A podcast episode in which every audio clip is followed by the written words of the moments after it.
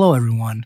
Welcome to another episode of the All Might Be Edified discussions on servant leadership. I'm Keith Pankow, the host of this podcast, and I'm just so excited to be here with Kevin Cador. Kevin Cador is a senior partner in marine compliance and regulatory affairs for Ingram Barge Company, where he provides leadership and oversight to associates on regulatory affairs associated with inspections, third party audits and surveys, and post incident responses.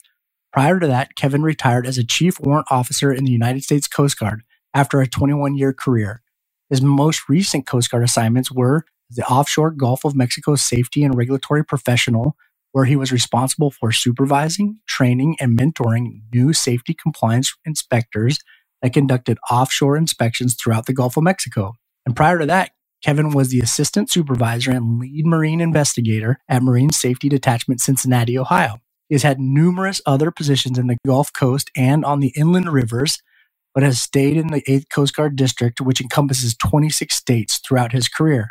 Kevin is a native of New Orleans, Louisiana, and grew up in the inner city and spends a lot of his free time helping give back to his community in each location he has lived so that others can have a chance to see themselves transcend their environment wherever that may be. Kevin has been married to Monica for 20 years and they have two kids. He is still plugging away and is almost finished with his Bachelor of Science in Fire Protection Engineering from Eastern Kentucky University and has an associate's degree in business administration from American Military University with a certificate in fire science.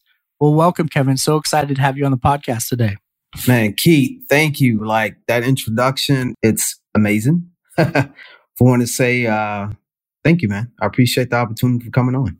Yeah, I'm just excited to talk to you. I was at Kevin's retirement. Me and Kevin go way back. I was a brand new ensign, and I think Kevin was still either a petty officer or, or chief or ra- growing through the ranks with me. And I just have watched him grow and become a great leader in the Coast Guard. And he's a remarkable mentor of mine as well. We've progressed in our own careers and retired pretty close to each other, not too far apart. So I admire Kevin. We both have a affinity for New Orleans. Kevin's goes a lot deeper than mine, obviously, as he grew up there. And I've just spent, you know, 11 years now, almost 12 years of my long career that retired and then stayed here in New Orleans. So I just admire all the work Kevin's done here to continue to come back many tours in and continue to give back to the community. And I see all the work that he's done behind the scenes and in the Coast Guard. And now with Ingram Barge Company, continue to do that and have opportunities to do more. So what what is it about New Orleans that you just love and keeps bringing you back here? Well, I mean, of course, me being from here, just it's home. Even though I've been away many other places and everything else, people say the food. Of course, folks that's not originally from here will say the food. For me, it's not just the food, it's the people, it's the culture, it's family. It's something about it that even for yourself, you know, other people come within the Coast Guard, transferred to New Orleans, and a lot of them kicking and screaming, don't want to come here, want to leave, want to leave, want to leave. But then somehow they wind up staying 13, 14, 16, 20 years. the rest of their career in the New Orleans area because it's something that takes a hold of you. The hospitality, it, it changes it almost changes who you are and the support that you get from others and you give to others that it's just a big family. And because of that, people tend not to want to leave because of that family atmosphere that just holds you together, keeps you tight. So when something's going on, guess what? Those friends, those neighbors that you found some support in will make sure they support you from in on in, whether it's a hurricane, whether it's a flood, whatever it may be, they will definitely support you and help you out as much as you can. And that's hard to get away from. And so for me, you know, it's those things. It's those, my connection with my community that allows me to keep coming back and say, you know what? I don't think I ever want to go somewhere else. And if I do, I would love to take all the people with me that's here. So I love it. I think the city, the people, it has soul. You know, I think the music, the food, people talk about the food, they don't know what it is. It's the flavor. Sometimes it's spicy, but it, it's the flavor, it's the soul that goes into making that food. It's the love. You know, even in the music, the jazz, the influence that leads into all the other types of music, it's that soul. And I think a lot about the influences that lead to New Orleans becoming what it is. And a lot of it's built upon significant hardship. There's a lot of hardship that's existed throughout time, a significant history that leads to New Orleans. You know, the recent history has been filled with hardship, but it goes a lot further than that. There's been a lot of hardship that really leads into that. And I, I just wonder, you know, how much of that kind of hardship and the way people come together do you think really brings that family atmosphere into the area? I mean, it does because I would tell you one for me, wherever I go, if somebody says something about my city, I stand up and say, What? What are you talking about? Like, no, not my city. It's more of a pride. It's more of, Hey, you don't know what all my city has gone through, my struggles I've gone through within that city to be where we at. I mean, one of the things many people will say, well, I don't know why people will live in a place that's below sea level. Well, guess what? I don't know why many people live in other places that also have tornadoes and everything else. But sometimes we have the option of picking where we live and sometimes we don't. But at the end of the day, wherever you at, you make the best out of it. And because of that, the things that goes along with that, like you said, the food, the music, um, the people. It's it's transcending. It's something that whether you're here for a week or you're here forever, it's something in that that transcend you to make you always remember. Man, that place is an awesome place to be at, an awesome place to live, an awesome place to visit. And that's why people tend to constantly come back. It's also a place that, you know, as you mentioned, you know, all the hardship and everything. I mean, you're talking about one of the oldest cities that has gone through so much the different cultures that's here, that's that's been here from the beginning and everything else, and the changes that it's gone through, all those things just kind of again grab a hold of you. And uh, whether or not when a hurricane happens, guess what? It ain't just one person that experienced that hurricane. It's everybody within the area. So, you know, it's you're talking about maybe a whole city is out of powers, but guess what? Hey, my neighbor got a generator. My neighbor got a got a gas grill hey man, we got some charcoal. Let's freaking try to cook up some food. Let's cook up this food in this refrigerator and hey, let's help each other out. And it's those things. And even, even the businesses also becomes more of an individual because how much they try to impact and help folks out in time of need that it's like, why would you go away from that? It's, it's awesome. It's hard to explain to people that haven't experienced it, but it really becomes a beautiful thing during storm response and the way people come together. And I just, I've really appreciated it. And I, as much as I don't want to see the hardship of the storms, I really love the way adversity brings people together. And there's power in that. I think a question I have as we talk about servant leadership is how do we how do we create that in an organization? How do we bring that soul to an organization where we can have this environment where people come together in the same way, where we really invite the sharing of cultures, the sharing of thoughts, the sharing of food and music in an environment that helps us bring our best selves to our work environment. Recently getting out the Coast Guard and being with this organization I'm with, which is Ingram Barge Company, it's one of those things that, you know, you're going from one sector, government sector to private sector. They still have the family and um, and the cohesiveness is there but it's something about while being in a service that whether or not it's because you, you know, you had to pledge to the oath or because you locked into a certain contract for a certain amount of time and you know you're not going anywhere. It's something about those things that ties you in a little bit more. But on the other hand, within the city itself of New Orleans, you do have many associations and organizations. I'm saying that because it's hard to get a large group of people to, of course, follow along with that. But you can do it in small groups. And by having those small groups, I mean, you're definitely reach or have possibly have a, a impact that grows and that grows out, connects to others.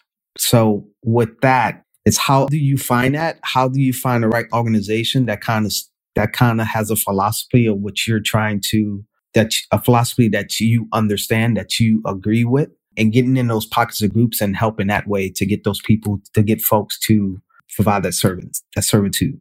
So I'm still trying to figure out and wrangle that challenge being out of the service now.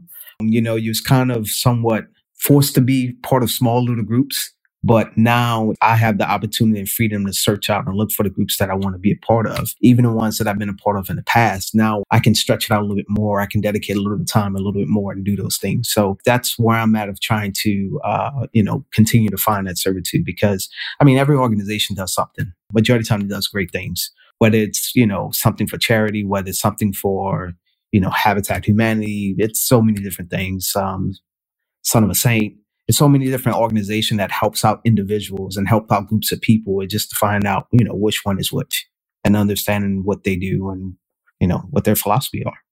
Yeah, that's some great thoughts. And, you know, it's interesting to me because I've been learning a lot more that things are easier to digest and to speak more vocally on an individual level in small groups. But we always want to start with large groups. We always want to get people together in large groups, right? Because yeah. it's easier to convey a lot of information in a larger group, but it doesn't really lend itself to psychological safety. It doesn't really lend itself to wanting to open up and divulge my inner thoughts or you know my cultural background in these larger groups and so uh, it was interesting that you went to hey there's a lot of these different small groups that we could invite in and have discussions with you know in an organizational setting they're already doing a lot of these servant leadership type activities. And we could just figure out ways to work with them to do some community outreach or do different things. For full disclosure we're recording this episode on june 21st this episode is going to re- uh, release somewhere around July 5th, so the day after Independence Day. Now, Kevin and I, as we were brainstorming what we wanted to talk about, we, we came together with this idea about how we could combine the ideas of Juneteenth and Independence Day and really come up with a better way to frame the concept of freedom and independence in a way that's more holistic and can invite you all as listeners to think about ways that we could expand our definition of independence in this country and internationally. I, we have a great international listening audience. About 15% of the audience comes internationally all throughout the world. And so that's pretty neat. So I just wanted to mention all of you. Thanks for listening. But, you know, expand our definition of freedom and, you know, use the example of Juneteenth and just how long it took for the Emancipation Proclamation to reach everybody, because that's a great example of we can limit ourselves in how we define freedom and we can limit ourselves in how we expand our organizations and do different things. And we might even be holding individuals back if we're not allowing them to recognize and bring their fullest selves to the table. And if we're not having good conversations about things like Juneteenth, we're definitely not harnessing the full capacity of our, of our individuals, like Kevin, who came from the inner city of New Orleans and might want to actually have good conversations about these things. Kevin, I just want to first open up before we give some facts about Juneteenth, what are your thoughts about Juneteenth in general? I mean, June 19th, definitely a day of celebration for all those folks who were left out on the original date of when slavers, slavers were freed. You know, the fact that that was the final, the final day that everyone was freed was, of course, incredible. It took a little while, but still a great day that, you know, folks can move forward with their lives as much as possible as they could and it's, it's something that kind of like you mentioned with the independence, like that was their independence, being able to achieve that. It's something that was way long overdue, but it came. And sometimes things don't come when you want it, but it does come. And despite those things, you know, it still was tough. And many, even in our daily lives, sometimes we want things to happen right away and it don't happen. So given that all that they had to go through and be involved with and finally get that day. I mean, it's great. I mean, it's, it's almost like, you know, for us in the service, you know, you know when you're going to get promoted, but you don't know when you're going to get promoted. so it's definitely a day to be celebrated, a definitely day, something to talk about with everybody. Because I mean, again, you know, we all feel that we're equal and we should be treated equal. And you know, we all should be experiencing the same thing at the same time as others. And, you know, to me, that's what that June 19 is. It's like, hey, you know what? Even though this happened, we can still experience this moment together and share it with each other and talk about it and understand it and relate to it. Yeah, thanks for those beautiful thoughts, Kevin. I really appreciate those. And I wanted you to share those before we read some facts because I wanted it to be personal to the listeners before we got into some facts. But you know, I, I just have these feelings that we talk a lot about diversity, equity, inclusion, but we don't really get into the heart of some of these issues.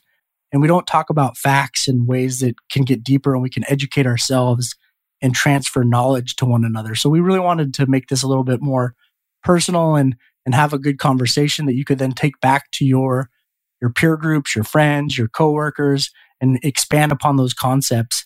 And I start with this you know, the Declaration of Independence, um, 1776, the Emancipation Proclamation, 1863 ish, you know, then June 19th, 1865, you know, then it doesn't even become a federal holiday until the 21st century. So you have a long time. So the Declaration of Independence was founded on amazing ideas that were probably way ahead of their time. You know, they looked far beyond the existing governments that they had. A lot of these ideas weren't even envisioned or executed by those people that signed the Declaration of Independence. And we can have a conversation about that. But what I really want to focus on is you look, and it took almost 100 years for the people in government to even fully execute some of those ideas that were on paper that people knew were good ideas. And so people then start to execute those ideas. Well, it takes 100 years more plus before we start to actually recognize that we need to celebrate these ideas as good ideas throughout the whole nation and honor those people for what they did. So over 200 years, you know, that's a long time for a good idea to fully be manifested and celebrated. That's what happens if we don't put the right people in position to talk about who they are and what they can do and also celebrate them for their diverse backgrounds in a way that allows them to be their best selves is these good ideas are left dormant for far too long. And that's why we need to have better conversations about diversity equity and inclusion in a way that allows people to progress.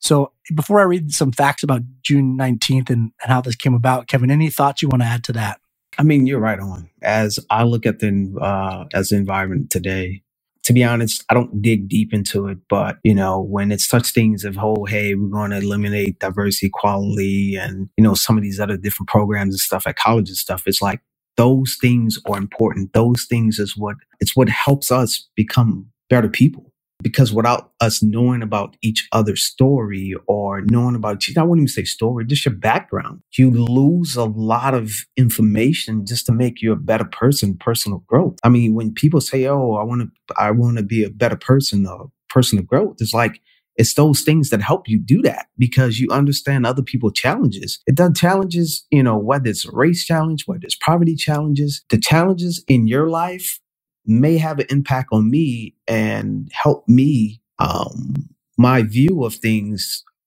whether it's a situation I come across, whatever, just it helps me make a, a, hopefully make a better decision in my choices that I go about my life because of what you may be able to share with me. And if I don't have the chance to share it, if I don't have the chance to learn about it, then I'm stuck in that box of just me pretty much. And like, to be honest, I mean, I, I don't want to be in a box stuck with just me. it's not fun. I love that. And too often we can create that box unintentionally. Yeah. Where we think we're creating a an open environment, but people don't feel open, so they don't share themselves. Is, is what I've been learning over and over again as I progress to different roles in leadership.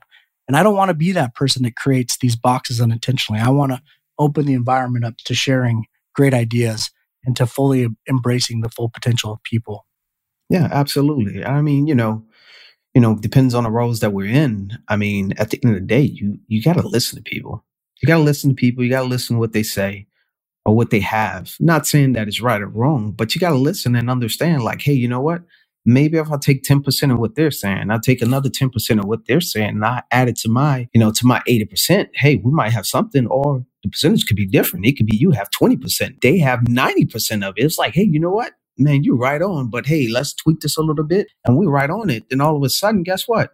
Two people involved in certain situations, then we get recognized for it, or we we done something that could change the world, anything like that. But if you just continue just to hold on and not pay attention or not listen or even take some of that input, then I mean, you're never you can never get you can never get anywhere by yourself by doing that. Never. Yeah, so true. We need each other. All right, let's read some facts so we can make sure that everybody has some good facts. And we're going to share these in the show notes. This is from the historical legacy of Juneteenth on the National um, Historical Site. So from the Smithsonian. So we'll share this in the show notes for everyone to have access to. So on Freedom's Eve or the eve of January 1st, 1863, the first watch night services took place. On that night, enslaved and free African Americans gathered in churches and private homes all across the country awaiting news that the Emancipation Proclamation had taken effect. At the stroke of midnight, prayers were answered as all enslaved people in Confederate states were declared legally free. Union soldiers, many of whom were black, marched onto plantations and across cities in the South, reading small copies of the Emancipation Proclamation, spreading the news of freedom in Confederate states, only through the 13th Amendment did the Emancipation end slavery throughout the United States. But not everyone in Confederate territory would immediately be free. Even though the Emancipation Proclamation was made effective in 1863, it could not be implemented in places still under Confederate control. As a result, in the westernmost Confederate state of Texas, enslaved people would not be free until much later. Freedom finally came on June 19, 1865, when some 2,000 Union troops arrived in Galveston Bay, Texas. The, the Army announced that the, the more than 250,000 enslaved black people in the state were free by executive decree. This day came to be known as Juneteenth by the newly freed people in Texas. So, 250,000 people, this is not a small number, that were held up until 1965. So, two and a half years later, after the Emancipation Proclamation was decreed. So, you know, and that's, there's many more in between that, that, that number probably is a lot larger as that decree was taken, you know, state to state, you know, in the, in the means of transportation of the day back then. So, you know, I think as we talk about this concept of freedom, independence, and also of even in the modern era, there's different types of slavery even today that exist, whether it be human trafficking, whether it be, you know, different forms of holding people back and you know lack of equality and different things that exist all throughout the world what can we do to increase freedom and independence in our environments that we exist in as individuals kevin I mean, so you got to allow people to participate. And when I say participate, I'm leaving it broad. You got to allow people to speak. You got to allow people to be heard. Because, I mean, without that, I mean, you feel left out. There's so many different ways that, I mean, it's kind of hard just to one thing because it is a broad thing, but you got to allow people to be seen, seen, heard, and uh, be able to speak. I'm gonna go with those three things because I, I, there's so many other things, but I think those three things. So by allowing a person to be heard, you at least give them a chance to be validated, a chance because you still have to listen to them, you still have to receive it. So at least you give them a chance to be validated, to be seen. It's also another. It's being seen is more of like you see their existence, that they're a they're present on this earth with us. And you're not looking through them. You're not looking past them. You're actually looking at them. So you're acknowledging that their presence is here. And then third, so their voice, their voice is, you know, again, something that, you know, you're, you're listening to them. I mean, I can have a conversation with you. I mean, well, let's go with this. When you have a conversation with a person, you look at them and you speak to them and you open your ears and listen to them. Without that, there is no existence. You're telling me I don't exist if you're not looking at me when I speak to you. You're telling me that you don't hear me, so you don't care whatever I tell you. So it's almost I'm here by myself, placed back in that box, oh, or you placed in that box, but more likely you placing me in a box that I'm just off by myself and in this world alone. So how can how can I feel have some type of independence if you just construct this box that you place me in and there's nowhere for me to go. So regardless if I do good, regardless if I do bad, there's nowhere to go. And I mean, you know, the thing about it is, is that at the end of the day, we exist for a reason. And our existence is, I mean, for me, my existence is, it goes back to that servitude. It's go back to helping others because again, I, I don't want to walk this place by myself. It's boring. it's boring to be having a conversation with yourself and you don't share with anybody. It's boring to celebrate things and you're by yourself. Who want, I mean, I, I don't want that. So it's all the different things that goes back to, again, having independence to be able to be seen, heard, to be validated. You need it. Well, I think we all need it. We all need some type of validation in our lives to have, to feel that there is some independence. So. Yeah, I love those thoughts. They're just so deep and amazing. And what do you think that looks like? Give me an example of either you doing that or someone doing that for you helping you be heard, seen, or helping your voice be amplified? I mean, it kind of, you know, leadership, placed in certain positions. So, you know, as a leader, it's your job to listen to whoever you're leading. Um, you can't, they're not going to follow you.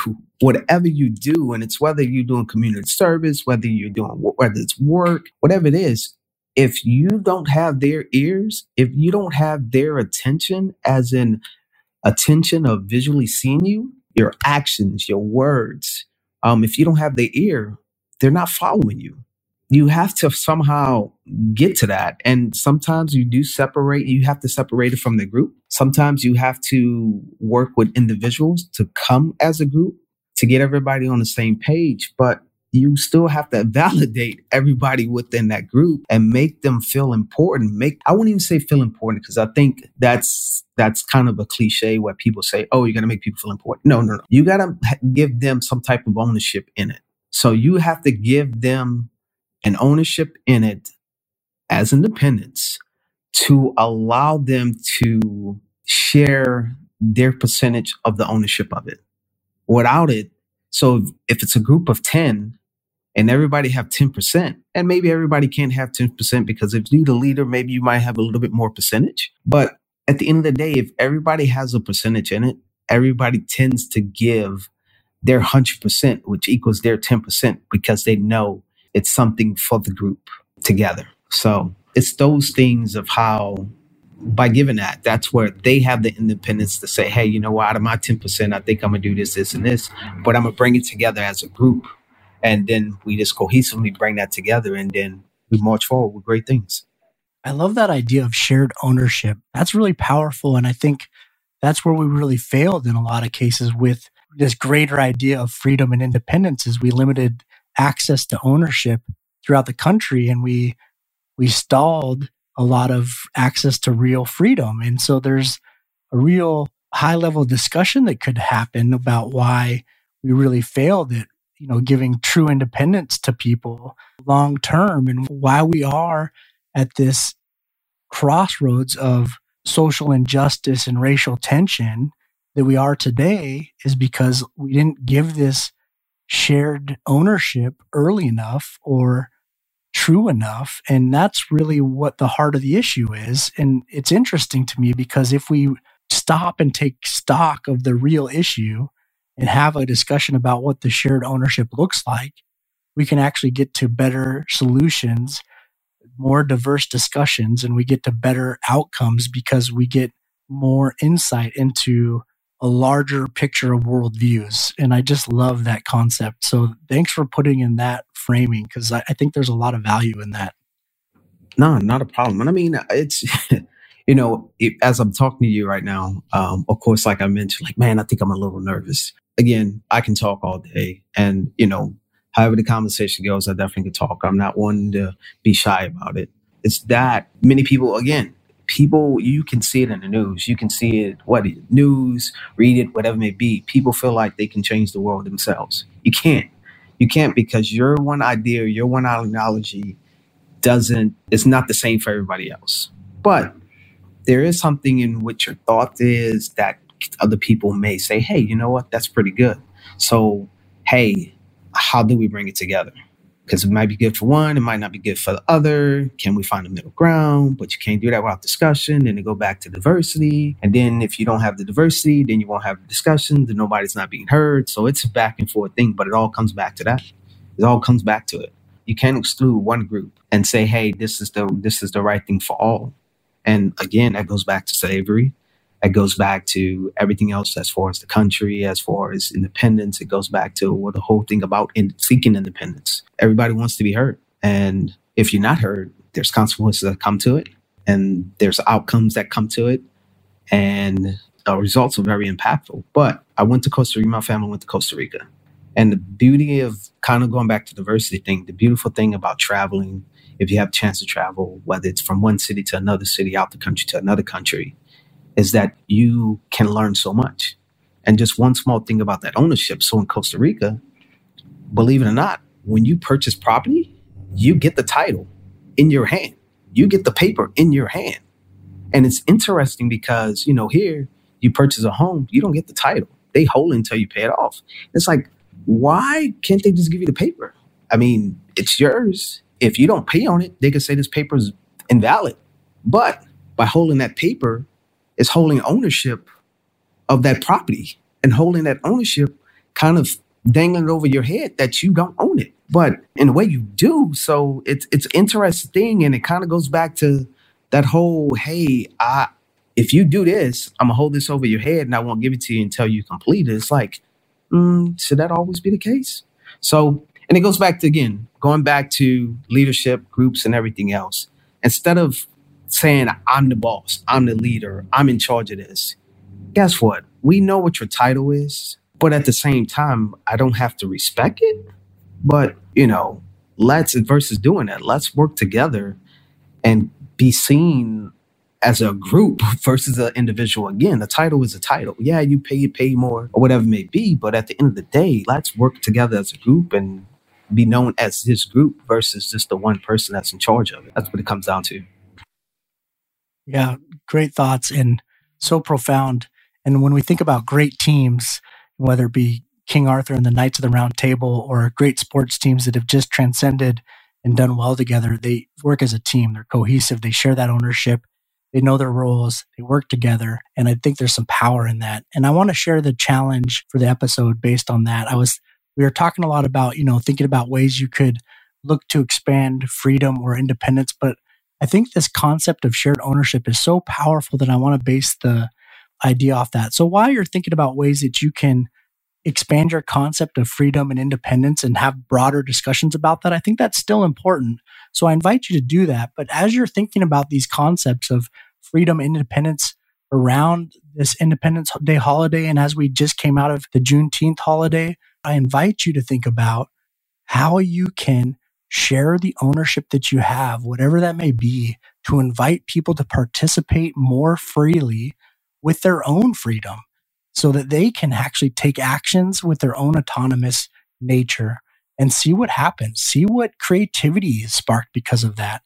And let it surprise you. Let people do more with their own ideas and don't dictate to hold back your ideas more and see what their freedom does to enhance and build more capacity and teamwork within your teams. Anything you want to add to that challenge, Kevin? I think you have great ideas. Man, I, I, I, I don't, because I mean that's pretty much a lot of things that I'm saying myself that I've been thinking, that I've known, that I've always tried to do.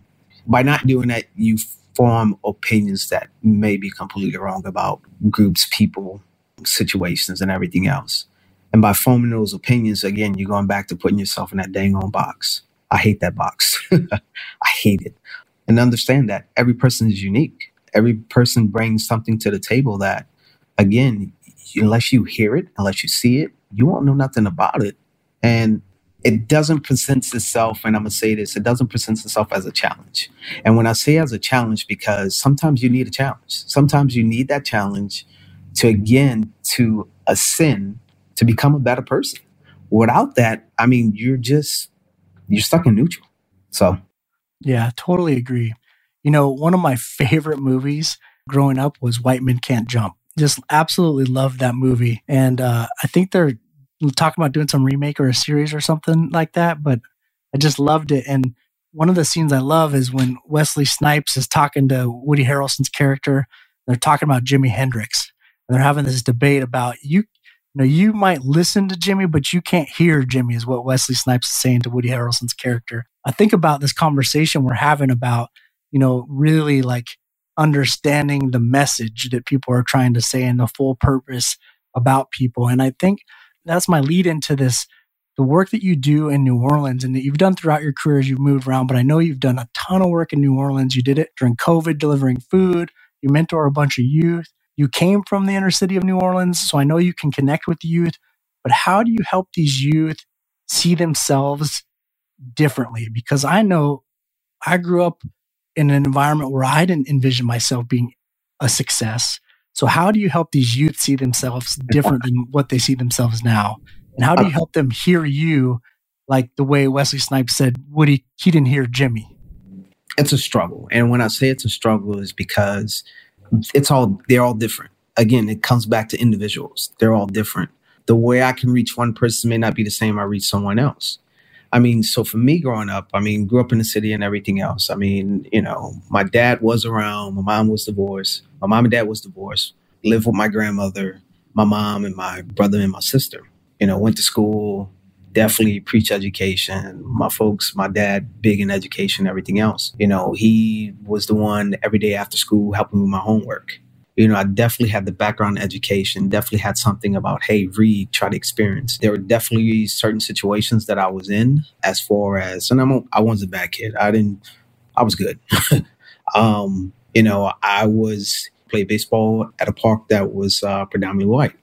Many times I was the only black kid on the team at the same time, whether or not it was my skills that I was I was pretty good and it was my skill set that allowed me to connect a little bit more with folks. But as I continue on, you know, it gave me the chance to see other places, see other things. My folks always kind of mention like, hey, diversity, got to have an understanding of this, understanding of that. Even with baseball teams that I was on and some of the friends that I had. I mean, I got to see their background. I got to see their family situation, their home life. I mean, everybody is not, everything's not peaches and cream for everybody. I had my struggles in my family. Their folks had their struggles, even on the outside looking in as a kid, like, oh man, they have a big house. They live in this area. They live in that area. They're good. Nah, not true.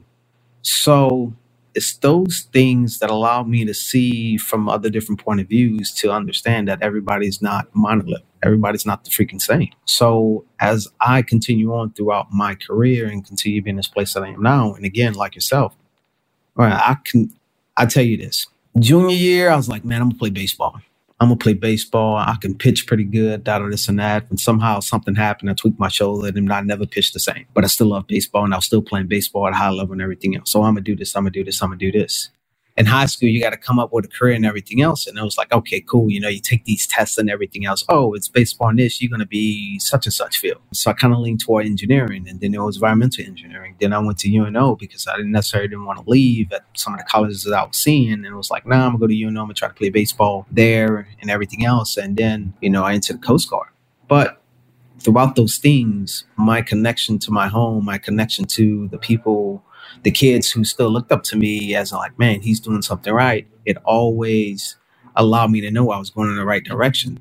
Even people who weren't maybe doing the right things within their lives, they kind of like, hey man, you're doing right. Keep doing, keep going, keep doing what you're doing. Within the neighborhood, I mean, people who weren't, you know, who was struggling, maybe drug addiction, whatever it may be, who wasn't doing right, like, hey man, keep doing what you're doing don't you, you know you see you see our path and everything else and it's one of those things that i always gravitated to older folks. And i just felt like with older folks you can learn so much because they've been there done it. And you know what? I don't have to do it. They made that mistake so i'm not making that same mistake. So because of that and because of the young kids who looked up to me as coming up and who wanted to stay close to me that always made me hey you know what? There's something about this. And i feel like that i live my life you know what's right and what's wrong and based upon those things, I mean, I, I've always tried to be supportive of folks who do the same thing, whether it's kids and some, I mean, younger folks, kids, other adults, whatever it may be. Sometimes they just need that additional encouragement, and I just gravitated toward it. I mean, I can't tell you. I mean, you know, whether it's you know fate, whether it's God giving me grace, is just something that I've gravitated to, and I always felt that way. I always felt like, again, it's kind of going back. You know, we walk on this world we're on this earth with so many people. Why share it by yourself? I don't know. I don't like being bored. There's times that I do want to be alone, but I don't want to be bored. I don't want to go every single day of my life without doing something positive that affects more than just me. And that that's what always had me gravitating toward mentoring. They always gravitate me toward, hey, coaching, towards something more than just, hey, you know what? I'm just going to go to work and make my money and that's it, you know, or so that's what it comes down to.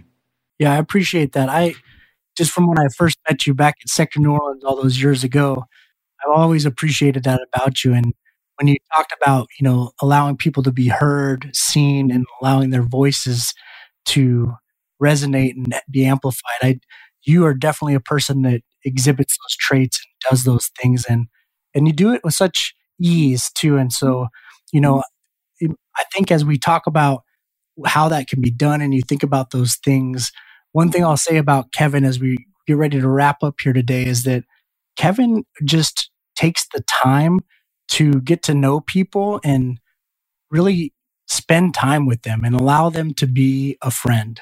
And that's what I've noticed about him. And I've tried to emulate that since I've known him because he just, everywhere I see him, when I'd come into the office, you know, whether we were so busy at Sector Orange, it's one of the busiest units in the Coast Guard. It's, it's insanely busy. It's hard to describe. People in the Coast Guard avoid it because they know how busy it is.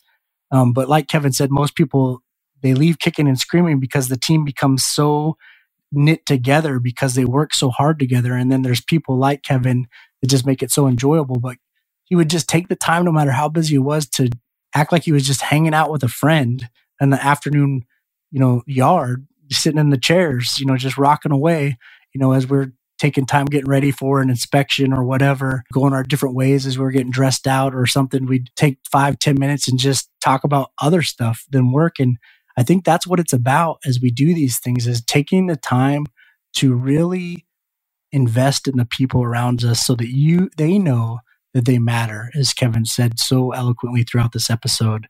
Well, Kevin, any final thoughts to wrap us up today? Yeah, man, I do. I do. And I mean, I know you're kind of like closing it out, but I, I also want to add this to it. And I was thinking about it as you were saying it. I mean, all of our experience teaches us something. And, uh, you know, whether it's hardships or whatever it may be, you know, something that I've learned was that coming up in the service, I was definitely, you know, or, hey, I can do it. I got to do it.